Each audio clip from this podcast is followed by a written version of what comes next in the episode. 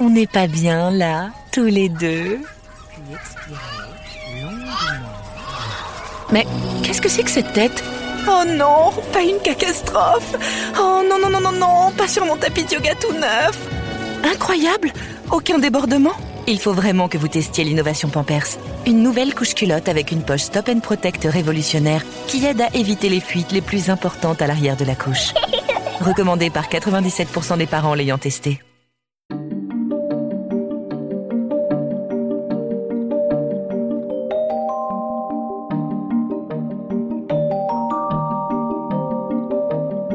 Notre maison au bourg était donc face à l'église. Mamie Francine. Avec ses grands ifs. Il y avait des ifs immenses. Et le soir, la nuit, on entendait les chouettes dans ces arbres-là. Épisode 3. Nous avions quatre pièces, deux pièces au rez-de-chaussée, la pièce de la petite épicerie, l'autre pièce, la pièce à vivre. À l'étage, il y avait deux chambres. Dans l'une d'elles, il y avait trois lits de deux places. Dans l'autre chambre, il y avait deux lits de deux places. Y avait au-dessus, il y avait encore un grenier. Il y avait euh, une échelle comme une échelle de meunier pour monter au grenier. Et dans le grenier, nous avions des balançoires, des cordes accrochées aux poutres. Ah, c'était très bien. Hein. Et je me suis bien balancée là une fois et je suis tombée complètement assommée. Hein. Quand tu as été en âge de le faire, on t'a parfois chargé d'aller porter le loyer de votre maison à son propriétaire. Tu m'as expliqué que tu trouvais injuste de devoir payer pour quelque chose que tu considérais au fond de toi comme appartenant à ta famille. Cette maison, tes parents en sont devenus locataires après leur mariage en 1924. Et ils y ont demeuré avec tes six frères et sœurs jusqu'à leur départ pour Nantes au début des années 50. Malgré une certaine promiscuité et un confort plutôt rudimentaire, vous y avez vécu dans d'assez bonnes conditions pour l'époque. On n'a jamais eu l'eau courante dans cette maison-là. Euh, j'ai vu arriver l'électricité, il y avait des morceaux de fil électrique coupés partout. Il y avait une de nos voisines qui se faisait ses bigoudis avec le fil électrique. Ah, c'était super. Il avait qu'à appuyer sur un petit bouton. Mais la campagne, il n'y en avait pas. Ils n'ont pas eu l'électricité en même temps que le bourg. Je ne sais pas quand ils l'ont eu, mais... Bon, évidemment, les maisons étaient en terre battue à l'époque. Les chambres, non, les chambres étaient en plancher. D'ailleurs, pour faire le grand ménage euh, au printemps, on coupait des branches de genêt qu'on pliait et on brossait les parquets des chambres, ce qui verdissait un peu les parquets, mais euh, les nettoyait. Ça sentait bon, ça sentait bon, ça sentait le frais. Les sols de la maison directement, c'était en terre battue. Tous les, oh, tous les 3-4 ans, on refaisait les sols, on appelait ça faire l'osinéo. Les hommes apportaient de la terre qu'on mouillait. Ça faisait une espèce de bouillie, mais une bouillie épaisse, très épaisse quand même. Et on pataugeait, on dansait. On invitait euh, les jeunes du quartier, même les plus âgés aussi. Et on malaxait ça avec les pieds.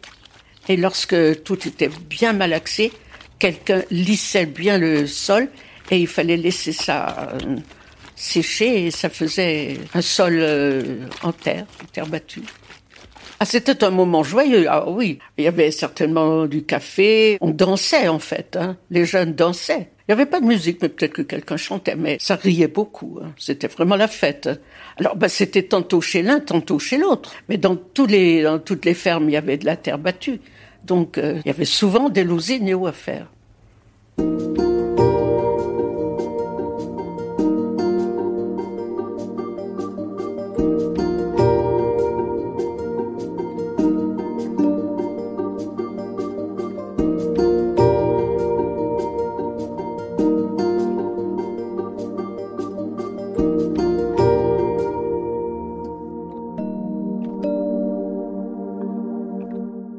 Quand je vois ma chambre, ben c'est une grande chambre, euh, ça faisait peut-être 20 mètres carrés. Hein. J'ai mon lit sur le côté contre le mur à gauche.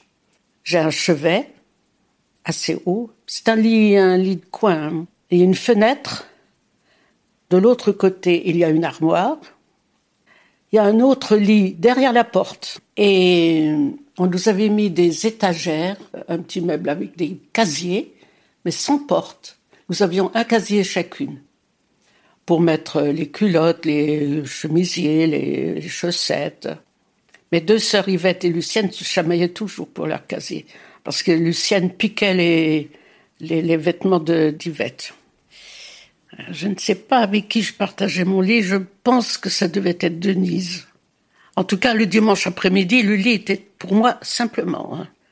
Ah oui, le dimanche après-midi, je lisais, comme les autres ne lisaient pas, mais quelquefois je me faisais renvoyer quand même me, Enfin, on me disait que j'aurais pu travailler au lieu de traîner à lire. Ben, le vrai luxe aurait été ce qui est maintenant, une chambre à moi avec mon bureau. Mais ça, j'ai pas dû y penser. Je n'ai pas dû y penser avant, parce que je n'avais jamais vu ça chez quelqu'un. Oh non, je n'aurais jamais eu cette idée-là. Une chambre pour moi toute seule, non. Bien sûr que non. Je ne sais même pas si j'y avais rêvé. C'est pas sûr. Ça n'existait pas. La maison de ton enfance existe encore. De l'extérieur, elle n'a pas changé. Crépi blanc sur les murs, portes et fenêtres encadrées de linteaux en pierre. Elle a été rachetée par la mairie de Le Saint et transformée en logements sociaux. À ma connaissance, tu n'es jamais retourné voir si les balançoires étaient encore en place.